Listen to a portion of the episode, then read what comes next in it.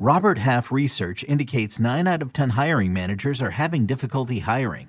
If you have open roles, chances are you're feeling this too. That's why you need Robert Half. Our specialized recruiting professionals engage with our proprietary AI to connect businesses of all sizes with highly skilled talent in finance and accounting, technology, marketing and creative, legal, and administrative and customer support. At Robert Half, we know talent. Visit RobertHalf.com today.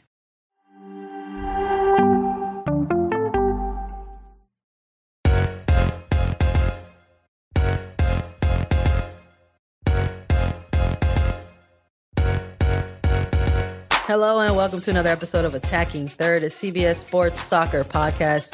I'm Sandra Herrera, lead NWSL writer for CBS Sports, joined today, as always, by my colleague and co-host Lisa Roman, NWSL analyst and broadcaster. Today's Attacking Third podcast is presented by Sonos Beam, the premium smart soundbar for TVs, movies, music, sports, gaming, and more. Stay tuned for additional details about the Sonos Beam in today's show. On this episode, we have an NWSL playoff preview. We will be taking a look at Chicago Red Stars versus New Jersey, New York, Gotham FC. And we're also going to take a deep dive into Washington Spirit versus North Carolina Courage. But a quick reminder to follow us on Twitter at Attacking Third. You can also head on over to our YouTube page and hit subscribe so that you never miss a new video, an interview, or whenever we go live. Plus, you can catch great extended NWSL highlights. So head on over to youtube.com slash attacking third, hit subscribe. The playoffs are here. Lisa, are you ready to talk about it?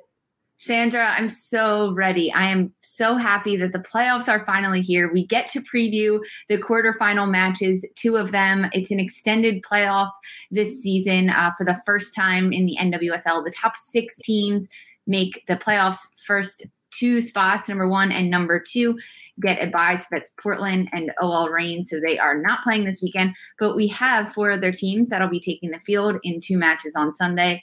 I'm so excited to talk about them and I'm excited to get your picks. I want to know who you have going through because we haven't discussed it before we started recording. You know, I'm excited about it too. I, I love that uh, there is an expanded playoff format this year. I think uh, it was always one of those um, ambitious like benchmarks that the league wanted to hit for so long. Since its inaugural season in 2013 it was always top four teams. And now as the league is sort of finding itself kind of currently level at like a, an even number of teams at 10 and they're looking ahead to, to future expansion for 2022 they decided in 2021 is when they were going to expand the playoff picture a little bit. So it's it's very exciting to to get onto this podcast and to be able to talk about the first ever quarterfinals that'll take place in uh, in, in NWSL history. So uh, I of course am excited um, to to get the chance to to cover uh, one of these games in a local capacity because this first one that we're going to get into right now is going to be uh, taking place on Sunday. It's going to be Chicago Red Stars versus New Jersey, New York Gotham FC. It is the number four seed versus the number five seed taking place at SeatGeek Stadium. You can catch that on CBS Sports Network at 3 p.m. Eastern Time.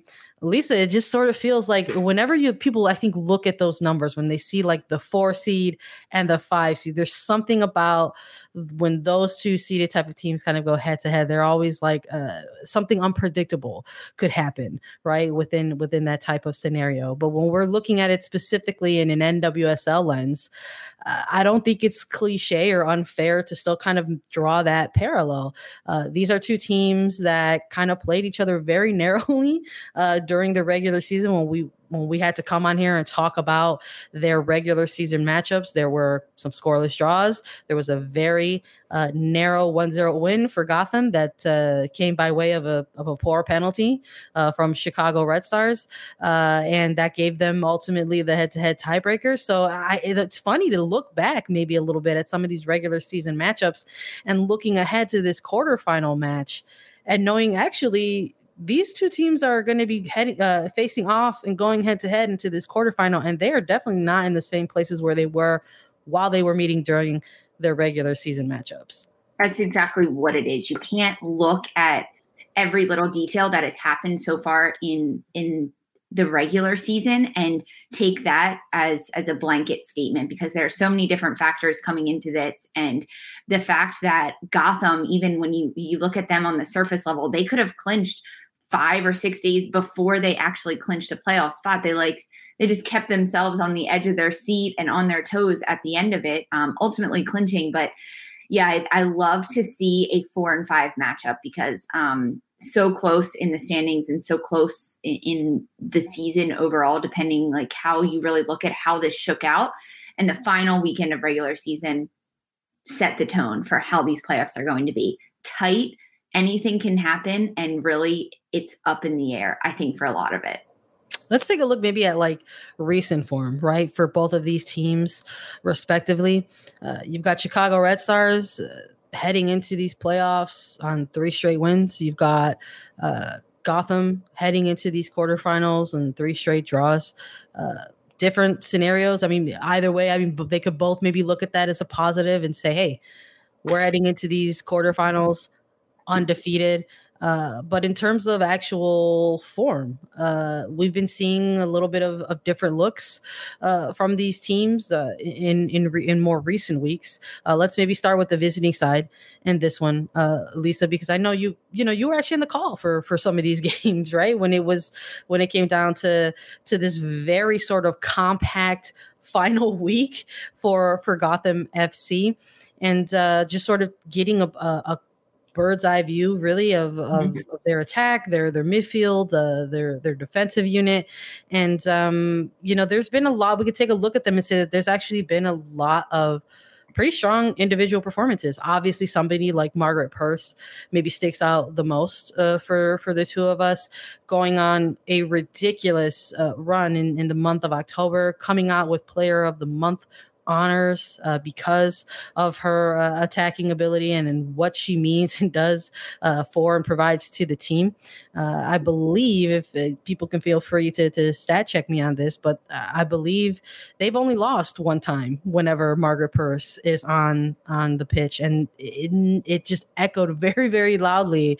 Uh, it was so evident when she was gone. You know, out for injury for an extended period of time, they struggled a little bit, um, you know, in, in, her absence. And her return in late September kind of spearheaded this very, very strong uh, month of October for her, and essentially helped propel this team to to where they they needed to go. But it doesn't just just end with her on on the back line. They've made some adjustments as well, right, Lisa?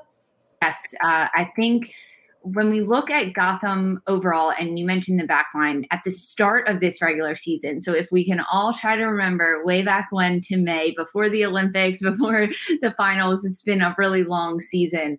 Um, Gotham was the team to beat defensively because they were letting up no almost no goals. They were going on the road and winning or tying all of their games. They hadn't lost a road game, their first like 10 matches, um, they were all winning them on the road. And it really came down to the defensive unit for Gotham at that point in the season. Um, now, I don't think it's as much of a, a talking point when you look at Gotham, and that's the beauty of a really long season. There's ebbs and flows of a team and strengths and the rhythmic patterns of players and, and, personnel on the field that come together at different points. Um, and I think that having the Olympics throughout the summer broke up the season and broke up teams a lot for the middle of the summer because they were missing chunks of players from their team due to the Olympics and the international window. So, because of that, you really have to just look at the final few weeks of the regular season. And like you mentioned, Gotham is coming off three ties. In all three of those ties, they scored goals. It was all three one to one. They also let up all three goals in those three matches. Um, but it's an eight game unbeaten streak for Gotham, and they're scoring goals. So those are two really big positives when you look at this Gotham side. Um, the last five matches, they have scored first before their opponents, and then they let up goals. So I think that says something a little bit defensively now when you look at Gotham, because yes, at the start of the season, they were so defensive and such a lockdown on defense. And now their forwards are scoring goals. Three of those goals in the last five games um, came in the first half, and and two of them came in the first 10 minutes. Um, this is getting a little into the numbers and a little bit into the weeds and the stats here, but I'm trying to make a point that when the first whistle blows for Gotham, it is game time. They're scoring goals in those first 10 minutes and they're scoring goals first before their opponents then after they score goals there's something happening there where they're they're letting up a, a, goal defensively maybe when that doesn't need to happen. And as a defender myself i don't like to put so much pressure on the defense. Um, it shouldn't be that letting up one goal a game loses you a game or ties you a game. So the forwards also need to score more. I'm going to throw the double-edged sword there out on that one. Um, but it when you look at the front line that they have with Onumonu, Purce, and Lloyd up top, Lloyd has played much more centrally. She's and she's not a high striker. She's not a high number nine striker. She drops back a lot into the midfield which is a different formation because then you have Onumonu and Purce pushing up, going really fast and stretching back lines. And because of that, Carli Lloyd dropping back into the midfield and picking up balls, she can play diagonal balls to either flag and know she's going to hit one of her teammates. And that's where Gotham has found so much success getting in behind opponents' back lines. And oftentimes those quick transition plays happen at the start of the game when opponents haven't quite adjusted to how quick uh, Purce and Onumonu's first step is. Yes, running over 30 yards, they're really fast, but it's their first step that gets them away from their defender and creates that uh, spot of separation. Um, sticking with Gotham a little bit and their and their back line, um, Imani Dorsey, she's been out. She was a namestay in the back line for Gotham for a long time, and she's been out and injured the last few games. Because of that, Elizabeth Eddy has slotted into the left back position. Uh, Caprice Dydasco on the right side, who we know has gotten up the flank and sent crosses in. Elizabeth Eddy, she got an assist on a Carli Lloyd header last time out versus Louisville. So uh, for those that don't know, Eddy is traditionally a forward, and and Sandra right, she was drafted as a forward, or excuse me, traded as a forward to Gotham to play forward, but they don't really need a lot of help in the attack right now. They're doing pretty well. Uh, so she slid into the back line, and being that outside back position, it's your job to get up the field. I mean, it, as, with Caprice Dydasco and Elizabeth Eddy on either side, it really becomes a two back or a three back with that that's central midfielder sliding back, who, whoever is, is, at that moment in there, whether it's Allie Long or uh, Jennifer Cudjoe dropping into the midfield to almost become a three back for Gotham. And I think that's what's been really important, but also maybe exposing Gotham on the tra- transition play because they don't have those solid defenders in the back all the time. Um, so I think that's interesting. I think that Elizabeth Eddy will get the start again. Uh, at this point, injury reports have not come out yet for these matches, so we don't know. But I'm gonna figure that Elizabeth Eddy is gonna start in that left back position. Um, which I'll come back to when we touch on Chicago and that left back position for Gotham. But that's that's really when you look at the lineup for Gotham and how they've been playing throughout this season. Those are the the moments of the field I'm really interested in. And then of course you have to look at the midfield battle, which so many games are won and lost in the midfield. And between Chicago's midfield unit and Gotham's midfield unit, there there can't be sloppy giveaways on either side because that's going to be the moment when the game switches and and transition happens and those are the moments where your opponent's going to capitalize, no matter who it is. If it's Gotham's midfielders making that mistake, Chicago will capitalize. And if Chicago's midfield makes a mistake, that's when Gotham's going to capitalize. Um, so that's my little overview of Gotham right now before we even get to Chicago. No, I'm into it. Let's we're taking the deep dives here. I mean, it's just two games, you know, it's just two games that we have on our plate. So we wanted to, you know, get into as much of this uh, as possible. But uh, you know, I'm I'm in agreement with you uh, on the Carli Lloyd tidbit as well. I really do think that you know at this at this stage in Gotham's trajectory right now, heading into the playoffs, um, if they're going to be successful and, and go on a playoff run, that Carli Lloyd does probably have to take maybe a little bit more of a supporting role in that aspect. Uh, being able to sort of be this mm-hmm. playmaker who has the ability to stretch back lines and find these open lanes and pick out these seams for players like Margaret Purce, like Ifeoma Onumonu, um, and still sort of be this kind of lethal target, right? We saw her in the season with a with a header, you know. Um, so I really do think it, it could it could benefit Gotham in this one if it, if they have somebody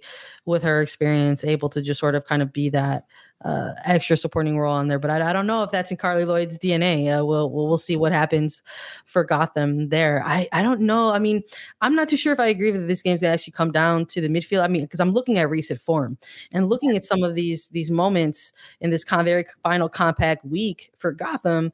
Uh, they, they just didn't get it done. There were multiple opportunities where they had to just sort of be done with it and clinch their moment. Something even like a home playoff was still in play with them as well. And that just they kind of shut the door on themselves for that. And uh, you know, we had McCall Zerboni, you know, on on on the show, and we ch- chatted a little bit with her on background, and she feels like the team is is in a good space right now, and it's like kind of like hitting the reset button, right? She's somebody with a ton of playoff experience. This is not her first rodeo when it comes to like a professional playoff uh, scenario, so but she is uh in agreement. She told us she said it's like it's like getting a fresh start. It's like a completely different uh it's a different slate when you're getting into these moments that anybody could sort of take it. So i'm in agreement with that with with her. And but looking at the form of this midfield there were moments up against specifically some of these louisville sides where their attackers just ran through that midfield. Yeah. They just ran through them. So it's if you if you're look you're Chicago and you're looking at recent tape, you're like, and you're, you're Mal Pugh or you're Kealia Watt, you're like, well, let's just let's just go, let's just run at them. We'll we'll we'll see. It, it's gonna it's gonna be interesting. But I, I really do think uh, uh, you know, if we're looking at, we want to transition a little bit to to Chicago side a little bit, uh, Lisa, their recent form, right? Maybe there's similar arguments that can actually be made for both of these teams. Again, it's that number four and number five kind of seed talk, but uh, similar similar scenarios, I think, for Chicago as we're sort of analyzing uh, Gotham that we could look at with uh, Chicago. They're a team that have navigated their regular season. It didn't get the best of, of starts, right? They kind of had a little uh, ups and downs going on in, in the beginning third of the season, and then really sort of locked things in for the final third of the season. We've heard so much about this team, uh, and they've all echoed the same messaging uh, that it really was going to come down to this final third of the season for them. And when we had Tierna Davidson on the show, she echoed as much. It's all the same messaging that's coming out of that locker room, quite frankly, just talking about that that's what it is. It was uh it was going to be getting the job done when you're supposed to be getting it done. And it was during this window of time. So having them going into uh their home quarterfinal now, uh, having earned that, uh, and sort of going in on three wins, even though they're like three narrow kind of results, that's something that they've got to be feeling good about. And I think it's actually probably the closest picture that is most reflective of what this Chicago Red Stars unit has been in 2021 as they have sort of floated around from maybe being there was like a, there was one day in the regular season where they were like number one right? And then it was like yeah, and then it was like, like, half a day and then it was like half a day and then it was like oh it's like now you're kind of a, a middle tier table and now you're you know still fighting for for a, a playoff spot. So it's it's been uh that's kind of been like their their their mo like sort of who who who they've been. So looking at this final three games it's this sort of reliance, right, on this very strong organizational defensive game plan that sort of just sees their attackers just go out there and run. And that is what we have seen in terms of like some of the tactical stuff uh, for for Chicago. It's like they have very calm, cool, collected, confident, organized defenders. Uh, and they have very, very technical, quick, athletic forwards who, in somebody like a Mal Pugh or somebody like a Kealia Watt, who have been able to just find themselves uh, cutting in on a run into these boxes or through the wing.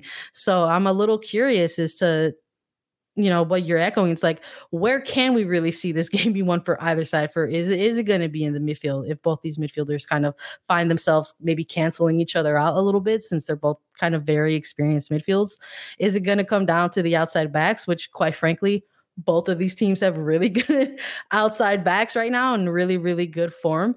And like we're talking about Lisa if the injury report is pretty steady or clean yeah. for for either of them, that could come into play too. These these were teams that were navigating some injuries right towards towards the end of the season, so there's a lot of question marks there. But if if Chicago and Gotham sort of have their uh, what are the could be their most informed or, or reg, what we've seen in their most informed kind of starting 11s that this is might be one of the more unpredictable games, right? Of of of the two games this this weekend. It really well may be. Um, when you look back at the history between these two squads, they started in, in May, beginning of the season, a zero-zero draw.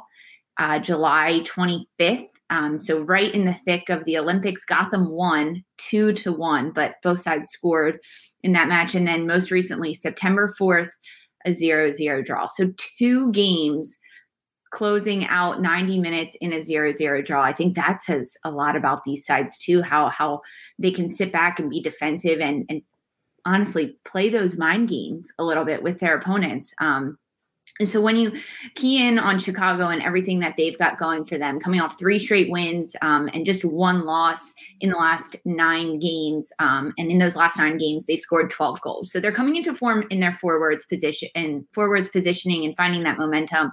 And even head coach Rory Dames spoke about that a few weeks back, saying that he's found what's worked in the front line. He's found Mallory Pugh and Kealia Watt, Katie Johnson. Really, she's been a namestay up there in the top, but also rotating in Rachel Hill into that front line line um, it's working. He found it, it's clicking. It took a little while. It took time for each individual to get up to speed and to be consistent in their game. And then once that happens between all of the forwards, then it's finding the consistency among the three of them. And that really has started to click over the last few weeks. Um, we've talked about Sarah Gordon a lot. She became an Iron Woman. So playing every single minute of this regular season. And that's a feat that players have achieved before. It's not that outrageous. However, it's really important to note that there were so many other players coming in and out around her throughout this this year and this regular season. She was not alongside Tierna Davidson the entire season, who left. Davidson left to go to the Olympics. Um, and, and the biggest thing about Sarah Gordon is that from the start of the season, she wasn't she she always played in the back line, but she would rotate between outside back and center back um, because she was a little bit of a liability when she was at that center back position because she would give up plays or it would be small mental lapses that would give up big opportunities for the opponents where her goalkeeper would have to make a big save. Towards the second half of this season, she's only been playing center back because she's gotten so much more consistent over a 90 minute game and she's no longer having these tiny mental lapses. And as a defender, if you switch off for one second mentally, not physically, because Sarah Gordon is fast and she's fit and she can track anyone down, but if you switch off mentally, just for a second as a defender, that's a chance for your opponent to score a goal. And Sarah Gordon has not done that in this second half of the season. She's been consistent in her mental consistency and focus over 90 minutes for every single game. And that is what is really, truly impressive from Sarah Gordon. Um, uh, looking at that defensively, and, and I talked about the forwards and how they need to score a little bit, the defense also really, really has to start with Chicago's front line. And I know they try to do this every game, and it's the press and the counter press and finding that balance and when to attack your opponents and when to not. But if Chicago wins the ball back higher up the field, it's less ground for their midfielders to cover. And Chicago's midfield is very good, but they're very technical which is a good thing for Chicago to have. However, when those players get a little bit tired because they're putting so many miles on their legs, their technical ability, it doesn't lack, they just use less of it and they get rid of the ball quicker. So I prefer when Vanessa DiBernardo and Danielle Colaprico in the midfield play technical and they can beat a, a, defender, beat a second defender, and then distribute the ball. Towards the end of the game, if they've been running and chasing a lot, they're more tired and they're getting rid of the ball quicker. So, because of that, Chicago's forwards need to be really smart in their counter press and they're defending as soon as they lose the ball. So, the midfielders behind them don't have to chase as much. And Chicago can play more of that technical game in the middle of the field and dominate over Gotham for a longer period of time um, last point before we move on for this one. I, when we looked at Chicago, uh, when we looked at Gotham's lineup, I mentioned how it'll be Caprice Dydasco on the right side, outside back, and it'll pro- most likely be Elizabeth Eddy on the left outside back position. Rory Dames looks at this lineup for Gotham, um, and he knows how Caprice Dydasco has played very consistently, getting up the flank and sending crosses in. He's going to let her do that and let her play that game. But when you look at Elizabeth Eddy, that's where Chicago is going to key in on. So every time that Chicago is or that Gotham is building out of the back and Elizabeth Eddy gets the ball, you will see Mallory Pugh, Kealia Watt, and, and whether it's Katie Johnson or Rachel Hill, the forwards up top, they will squeeze in on Elizabeth Eddy and force her to either play long or turn the ball over. So that's really what's going to be key is if Chicago forwards can trap Elizabeth Eddy as soon as she gets the ball on the flank, squeeze her into that corner and that side of the field, and then the midfield can pick off the passes. Um, so I think this game might honestly be won and lost on the flanks. I know we talked about that midfield and maybe it being canceled out a little bit. Um, a lot of this game will be played in the middle of the field, but I think it'll be the middle of the field on the flanks and who can pick up those passes and who can pick up those ball there, find a quick point switch, switch the point of attack, go down the other side, and then try to get crosses in and, and use their speed up top. This is that's what it's going to come down to: quick transition plays and finding your speedy forwards getting in behind. We're gonna close this out. Uh, we are gonna close this out with with picks. We didn't forget about that. We're gonna keep that energy going uh, in in our in our playoff episodes, everyone. Uh, but before we do, I would like to to do something else really fun as we go into our picks to go along with our picks. We've been talking a lot about all the areas of the pitch. So we've been talking about the, front line. We've talked about the midfield extensively. We've talked about defense, uh, the defenses for both of these teams. So let's take a look at each line. I want you to give me a player from each line that you think is going to have like a breakout game, and it could be Ooh. for for either team. So I'm not going to ask you for for six players. Just who you think is going to have like a, a lights out kind of game in the playoffs, or should have a big game in the playoffs. Uh, so looking at Chicago, um, I, I want Mallory Pugh to do to do big things up top for them. Um, I really do. It's it's hard because I want to say Midge Purce too when I look at that front line for both sides.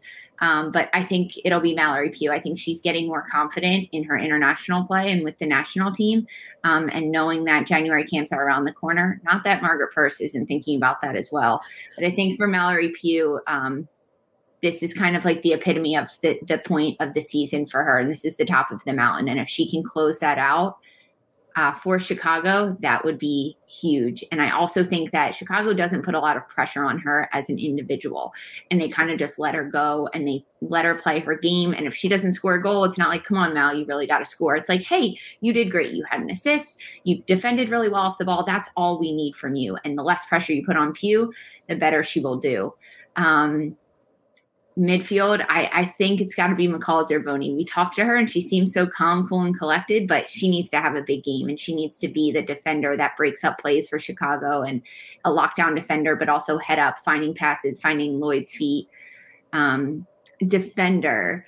This is going to be so tricky, but I'm going to go Caprice Dydasco. I I have been on her all season, getting upside, getting up the flank, sending crosses in, um, and she's been a little quiet the last few weeks. But I want her to turn the Jets on again and, and be that Caprice Dydasco unstoppable force on the flank for Gotham this weekend. Sandra, I need to hear your lines. I, you know, I think. I think it's good that we're gonna just stick with like the the three players and we can go either way. But I think um I think just to just to piggyback off of you since you chose Chicago forward. I think I'll choose a, a Gotham forward. I, I, think we we absolutely have to to circle Margaret Purce. I mean, mm-hmm. it's just so evident the second half and the impact that she had for this team in her return uh, in September and sort of the run that they went on. Uh, it, honestly, it was was it, there's a real what if there. I think around Margaret Purce had she not. Uh, picked up an injury, uh, maybe we'd be having a different conversation about her. That was more uh, a, a, much stronger case, maybe for for MVP, right? With not having mm-hmm. all of the, the games. Um, uh, so right now in this second half, she's I, I don't disagree that she's 100 percent probably the MVP for for this Gotham side in this in this second half in this moment. Um, so I think that uh, if they are to be successful in the playoffs, she absolutely has to, to continue to kind of come up big and deliver. Uh, I think for sh- the midfield, I'm going to go swing the way of Chicago. I think Morgan Gautrat's got to have a, a lights out game. Uh, for Chicago. I think it whatever happens in the midfield for the Red Stars will absolutely live or die with Morgan Gautrat, and that's been pretty evident this season. Uh, similar to Purce, probably mm-hmm one of those MVP candidates of the team uh, for for the Red Stars. Uh, so no matter who they've slotted in, whether it's been a Di Bernardo, a Woldmoe, uh, a Colaprico, as as the rotation has happened because of various injuries uh, to their their midfield core, uh, Gautrat has sort of been that that consistent uh, a player for them. So whoever, it doesn't matter who you're lining up alongside her she has been the the way. So I think she's got to have a lights out game for Chicago in, in the midfield and uh, for defense. You you and Gotham, so I'll, I'll, go Chicago as well. I think Sarah Gordon's the Iron Woman, right? There's going to be a lot of eyes on her and what she can do and what she can bring uh, and how she can sort of help lead and keep uh, that that backline organized uh, in, in, a playoff role like this. And this is going to be a playoffs where she's going to be in the center back position, right, and kind of mm-hmm. hold things down, and not so much in the outside back position. And that's going to be a little new too. So I think she's got to have a lights out game as well. Who is going to win Lisa, because there cannot be a draw in this one. It's the knockout rounds. Who are you picking and why? Uh, I have Gotham. I'll give my pick first. I, I have Gotham winning this based on their ability to score goals first and early. Not that Chicago can't do that, but we haven't seen it as consistently as we have from Gotham. Um, and I think that Gotham coming off three consecutive ties where they could have won and they could have put the game away and they didn't. I think they have that that nagging thought in their head that's like put this game away early, get it done with, get two goals in the first half, lock it down defensively in the second half. Um, so I'm going to go Gotham on this one just because of their ability to score goals, and uh, they've scored goals against Chicago. They have they have the the head to head in the Chicago Gotham tiebreaker for the regular season. Um, I'm going Gotham. I feel that. I, you know, I, you know where I'm going to go with, but I'm going to tell you why. Ironically, ironically, it's for a lot of the similar reasons that you've just listed. Only I'm going to be going uh, Chicago's way. I actually think, you know, this is NWSL playoffs, so mm-hmm.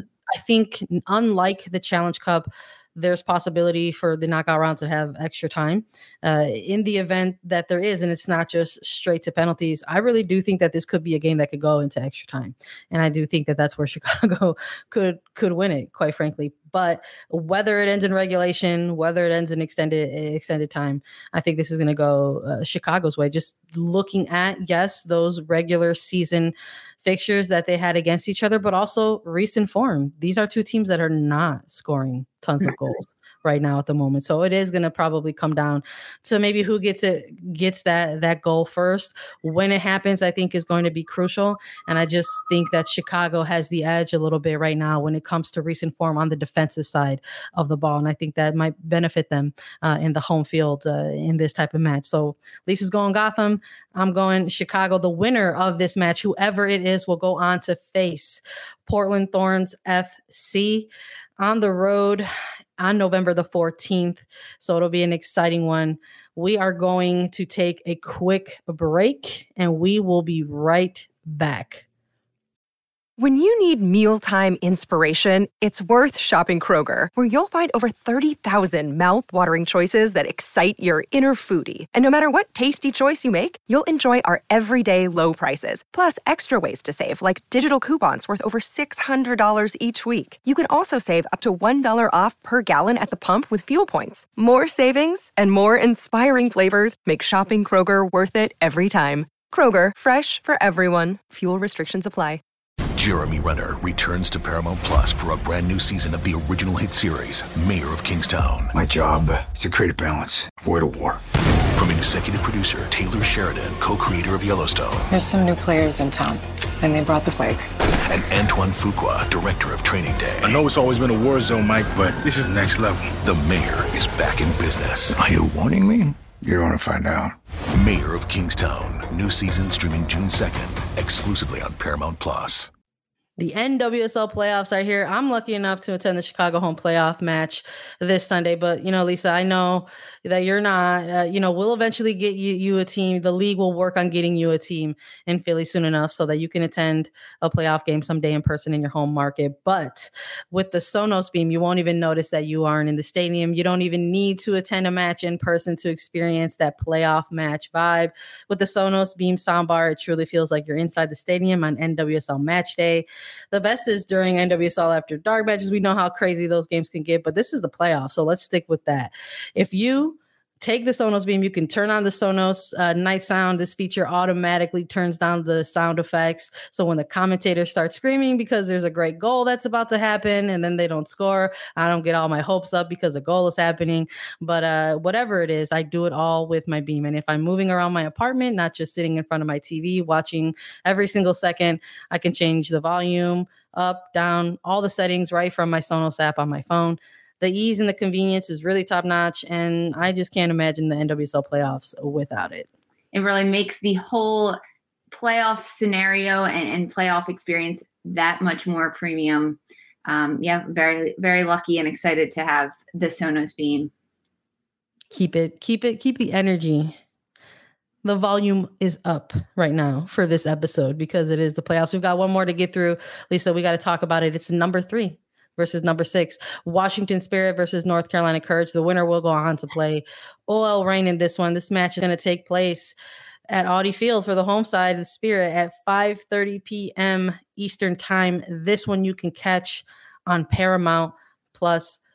Lisa, we have to echo some similar scenarios here that we were doing with with Chicago versus Gotham. You know, these two teams during their regular seasons had some battles of their own but the spirit this team full of sort of this young core, right, going up against an experienced North Carolina side, a team that has always sort of been in, always been in the mix of, of NWSL playoffs and other various NWSL titles. Uh, they kind of played with them toe to toe, and they took away some results uh, against this this North Carolina Courage side. We we got to chat a little bit with Aubrey Bledsoe, the goalkeeper of the Spirit. We got to chat a little bit with Lynn Williams of the North Carolina Courage. And again, just sort of echoing those same things. This is the playoffs. It's the reset button some of the some of the the regular season fixture stuff kind of goes goes out of the window. And i mean geez at one point during this final stretch right of the regular season the courage found themselves having to root for the spirit in order to be able to clinch that n- final number six playoff seed spot. And so now here these two teams are going into the quarterfinal of the NWSL playoffs, and now they have to go head to head. It's the first time for North Carolina Courage, Lisa, the first time that they have gone into an NWSL playoff and they are not the number one seed. It'll be interesting to sort of see how they continue to navigate that. And then for the Spirit, this is this is their return. You know, they they are not a team that are you know unfamiliar to an NWSL playoff, but it has been a little while. Uh, it's been since 2016. It's the last time the Spirit were were in the NWSL playoffs, and really the last time uh, that they made a championship finals. The first and last time they made a, a championship finals um, uh, appearance. I'm sorry, I think it's just the last time. I think they did it in 52. But uh, you could feel free to to stat check me on that. I don't mind that. All right, we're allowed to make mistakes here. We're just human. It happens. People, I mean, it's like you could do it. I don't. I don't really care. Let people let me know. Uh, it's uh, it's exciting because when you take a look at those little bits of history, right? Courage with the more recent playoff experience, right? This Spirit team, not so much the same case, but not only that, they also don't have they they don't have a ton of players who were part of that 2016 roster. I mean, we can maybe point point him out. It's Tori Huster, right? For for for Washington uh, for Washington Spirit and for North Carolina Courage, there have been a number of players who have been playing together as teammates who have gone on to these sort of knockout scenarios and aren't unfamiliar with uh, having that sort of playoff pressure. Uh, but they're going on the road. They're going on the road and they're going to to the DC area. And this uh, playing at Audi Field is, is not a place where they've had a ton of success against this spirit side. And while we're talking about recent form, we got to maybe give that little bit advantage to the spirit, I think, right? Don't we, Lisa, in this one? Yes, I, I, think so. I mean, these two squads between Washington and North Carolina, number three versus number six, um, which is a different look for the Courage. As as you said, Sandra, they they're usually number one. They're usually top dogs coming into it, and really the irony that North Carolina Courage and Lynn spoke about this in our interview with her. Go check it out if you haven't. It's on our YouTube page. It's fantastic. That in the airport Lynn and all of her Courage teammates were sitting there watching the Washington Houston game and cheering for Washington, cheering for them to score goals. She was like, when Trinity Rodman scored that goal, we went nuts. We were celebrating that's hilarious because then come a week later in just a week's time you now have to play against that competition. I mean i guess they all scouted washington pretty well because they watched that game against houston and and they were cheering for those moments when they did get the ball and do well so you know how washington can attack. Um, but let's let's take a trip down memory lane for these two squads. Um, July 10th, Washington beat North Carolina Courage 2 0. Ashley Hatch, she got a, had a brace in that game. So that was when we started to see the magic of Ashley Hatch really coming into form. August 29th, it was a nil nil draw. Uh, so no one in that match coming away with the win. And then October 13th, Washington coming away with another win, two to one. Goals from Trinity Rodman in the 39th minute, and Speck for Courage got one in the 60th minute and then Rotter closed out the scoring for Washington in the 70th minute. So Courage did come back in their most recent match early in October um, after Washington scored first. The Courage were able to get on the board, which I think says something a little bit because um, it, it's hard to come from behind and score goals and, and do all of that hard work. Um, when we look at the team Washington Spirit and what they have, Ashley Hatch, she scored a brace against this team and she became the Golden Boot winner of this regular season. But Washington is on a six game unbeaten streak. And in their last four games, three of them had multiple goals in them. So the spirit is not just scoring goals and, and winning games um, or, or going unbeaten, but they're also scoring multiple goals in a game, which is huge, especially against a game, uh, against a team like North Carolina Courage that – hasn't really scored a lot of goals this year. When we're, we're, speaking historically, North Carolina has been a team that is very offensive minded. They score four or five goals a game, three, four, five goals a game. They let up one or two, but it doesn't matter because they're putting up 20 some shots a game and four of them are finding the back of the net. This season, not so much. They're only putting up about seven, eight, nine shots a game and even then, they're only getting one on the board. So defensively, North Carolina has had to rely a lot on their defensive abilities this year, which is something they're not really used to. Uh, sticking with Washington a little bit here, four shutouts in their last five games. I think that is a huge stat, especially against a North Carolina Courage team that hasn't been putting up as many goals as they would have liked to this season. Um, this matchup, I'm so excited for because looking at at lineups in the back line um, and, and knowing that uh, Washington's back line has faced a little bit of injury and a little bit of players coming in and out and rotating around, and Andi Sullivan being a little bit injured, who plays that defensive midfield position for Washington Spirit. She needs to be 100% in this match against North Carolina. She does. There can be no ifs, ands, and buts about it. If she's a little bit nicked up, she has to play through that. In my mind, I don't I don't know if she is. I don't know what's happening there, but you have to play through that and you have to help your team get this win. Um, you talked about the playoff experience for Washington. I think being players that don't know what it's like to be in the playoffs and, and really kind of having this monkey on their back based off everything that has happened on off the field this season and really trying hard to separate that from what's been done on the pitch. Heading into these playoffs, they don't know what it's going to be like. I think that helps them, honestly. I think for Ashley Hatch and Ashley Sanchez and, and Trinity Rodman, they're forwards up top who just need to score goals. I mean, I, I make it sound so simple, but that's all they need to do. That's all they need to focus on right now. And I think that when you come into a playoff match like this against Courage, a team that is really good and really strong, they can be dominant in their attacking presence in, in what they need to do. Um, so uh, this is this is going to be a fun matchup. I don't think it'll be as tight as the Chicago game, Chicago versus Gotham. I really don't. I think it'll be a little bit more spread out and even, but um, I mean, we'll we'll have to wait until Sunday to see. But that's my take on Washington and and what they have to do. It needs to be a big game from Andi Sullivan, um, and they need to use their speed and their strength and their intelligence and, and their soccer smarts in the attacking end to be creative and get shots on goal.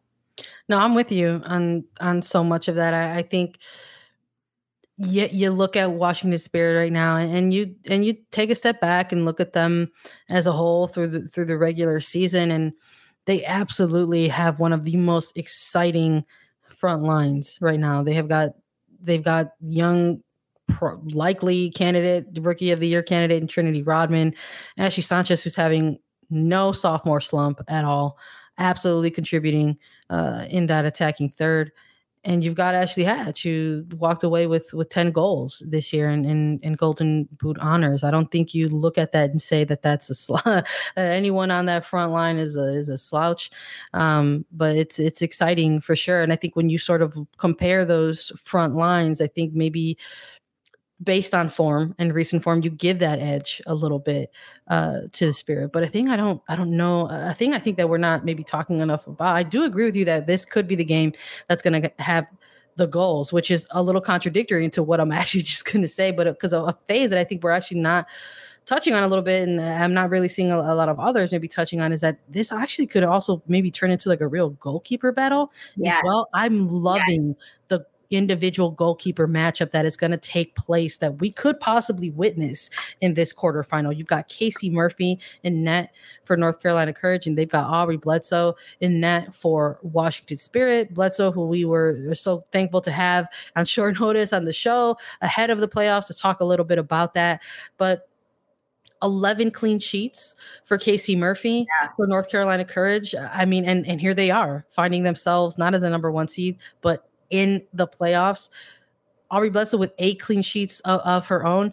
And honestly, for Bledsoe as well, just to sort of uh, hone in on her a little bit, a part of, of, that attack. We've seen some really, we've actually seen some really fun team goals out of this spirit side, which is the uh, which is the other part of the attack. It's like you, we're seeing, yes, there's some, there's been some exciting, uh, quick finishing that that has happened from from these front three, but there've been a lot of moments where there's been some some good buildup, and and Aubrey Bledsoe and the back line are part of that at times when they're able to to have possession and retain possession and be able to sort of play through that possession.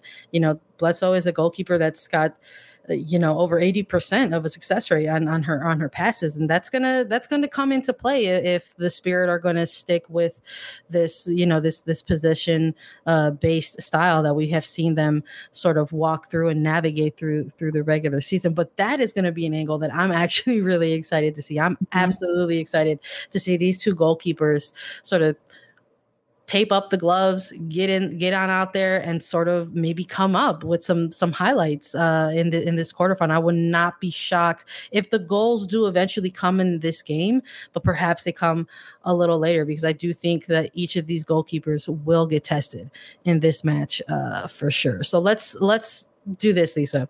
Same scenarios as we were closing out uh, that that Gotham and Chicago game. Let's do the same to close it out here for the Spirit and for uh, North Carolina Courage. Give me three players uh, across each of the lines on whichever team that you think has to have a lights out kind of game or a big performance in the quarterfinal.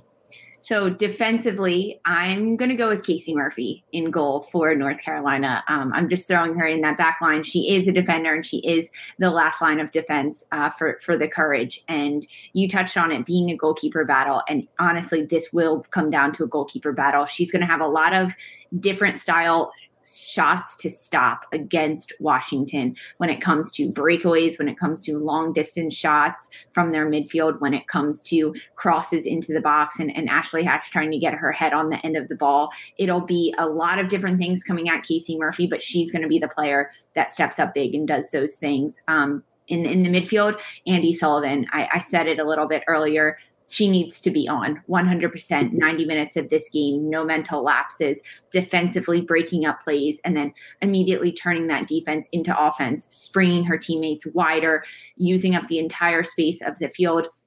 Also combining in the attack, that's the beauty of a midfielder. Um, and then uh, up top, I'm I'm honestly going to go with Jess McDonald. Um, I'm going to key in on her a little bit because I don't want to I don't want to talk about the normal forwards in, in Rodman and Hatch and, and Williams, Sanchez. Um, I want to focus on Jess McDonald because she's a player that does so much work off the ball defensively. And that's what she needs to do in this matchup uh, against Washington. So it's more so what she does off the ball and then winning it back, springing Lynn Williams forward and combining with Williams up top. But Jess McDonald, Andi Sullivan, and Casey Murphy for me are my three players. I love that a lot. I think I'm gonna echo similarly. I think for for defensive side, I am looking at the goalkeeper, but I'll, I'll go with with Aubrey Bledsoe in this one for all of the four reasons that we mentioned uh, already. In the in the midfield, I'm gonna go the other way. I'm gonna go North Carolina. I think Debinha has to have a big mm-hmm. game for this North Carolina Courage side. Again, we're talking about the things that that uh, that these players have been going through, and really that's another thing that we have to touch on a little bit right now and i'm doing it right now is that both of these teams have had to deal with off the field things throughout this entire uh, season and that has at times you know perhaps affected their play on the pitch the players have gone on record so much and saying as much that it has so here they are in the playoffs. Hopefully, this can be a, a, bit of joy for both of these teams. And somebody like Debinha absolutely is the key to that midfield without somebody like a Sam Mewis in tow. So she's going to have to have a big one and be recovering on defense when she has to mm-hmm. and involved in the attack and setting up uh, playmaking for North Carolina. And for for the front line, I am going to go with one of the big three of the spirit, but I'm going to go with Trinity Rodman this is going to be her first uh, playoff in a very in a, in a professional capacity. Everybody is speaking about this player as a lock for for rookie of the year, and she had a very very impressive uh, season in, in front of her. But there have been times this year where we have seen this young player get easily frustrated mm-hmm. on the mm-hmm. pitch, and there's nothing like a pressure cooker when it comes to a playoff scenario. So I think she is going to have a challenge in front of her. And I think that she has to show that's the thing that she has to, to, to show that she's like, yes, I'm rookie of the year. Watch me ball out and yeah. not feel the pressure in this type of match. So that's who I'm going for. In terms of pick, you went first, Lisa. I'm going first this time. I'm to go with the spirit on this one. I do believe they've got the full package. They can they can get things done in 90 minutes against North Carolina Courage. I think it's to end 2-1. I'm going spirit. How about you? Oh, 2-1. You even gave us a score line. Um, I honestly think the spirit as well. I, I, do. I know for the sake of the podcast, maybe I should go with courage, but I have to stick with my gut and I want to be right at the end of all of this. Um, so I'm going to go with Washington Spirit to win this one too. I think they just have a little bit more momentum at this point in the season, and, and North Carolina just doesn't. They they barely squeaked into the playoffs as it was.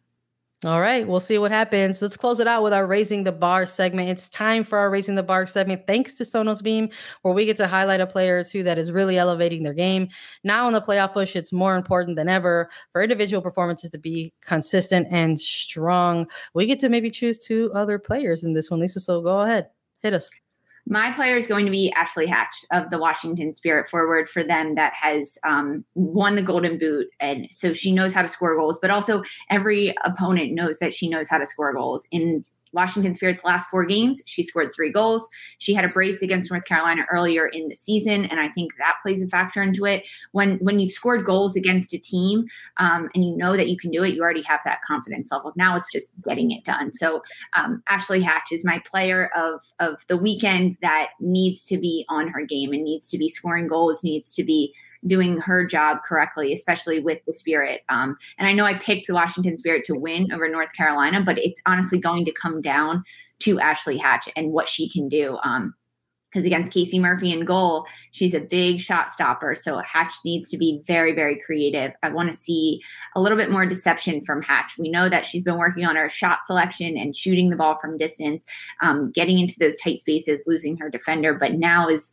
is the time of the season in the playoffs when it can all come together and explode on the pitch in a really good way for Hatch.